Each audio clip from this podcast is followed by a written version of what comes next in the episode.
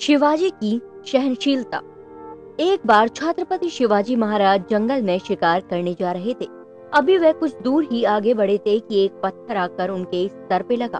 शिवाजी क्रोधित हो उठे और इधर उधर देखने लगे, पर उन्हें कोई भी दिखाई नहीं दे रहा था। तभी पेड़ों के पीछ से एक बुढ़िया सामने आई और बोली, ये पत्थर मैंने फेंका था। आपने ऐसा क्यों किया? शिवाजी ने पूछा क्षमा कीजिए महाराज, मैंने तो आम के इस पेड़ से कुछ आम तोड़ना चाहती थी, पर बूढ़ी होने के कारण मैं इस पर चढ़ नहीं सकती, इसीलिए पत्थर मार कर फल तोड़ रही थी। पर गलती से वो पत्थर आपको जा लगा, बुढ़िया बोली। निश्चित ही कोई साधारण व्यक्ति ऐसी गलती से क्रोधित हो उठता और गलती करने वाले को सजा देता। पर शिवाजी तो महानता के प्रतीक थे, भला वो ऐसा कैसे करते? उन्होंने सोचा यदि ये साधारण सा एक पेड़ इतना सहनशील और दयालु हो सकता है, जो कि मारने वाले को भी मीठे फल देता है तो भला मैं एक राजा होकर सहनशील और दयालु क्यों नहीं हो सकता?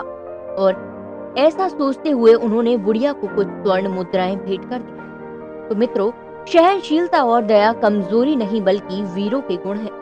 आज जबकि छोटी छोटी बातों पर लोगों का क्रोधित हो जाना और मारपीट पर उतर आना आम होता जा रहा है, ऐसे में शिवाजी के जीवन का ये प्रसंग हमें साहसी और दयालु बनने की सीख देता है। वहीं श्री चैतन्य महाप्रभु ने भी कहा है, हमें भगवान का पवित्र नाम विनम्रता के साथ लेना चाहिए। ये सोचते हुए कि हम रास्ते में पड़े तिनके से भी निम्न है। हमें पेड़ से भी अधिक सहनशील होना चाहिए। झूठी प्रतिष्ठा की भावना से मुक्त और दूसरों को सम्मान देने के लिए तत्पर होना चाहिए।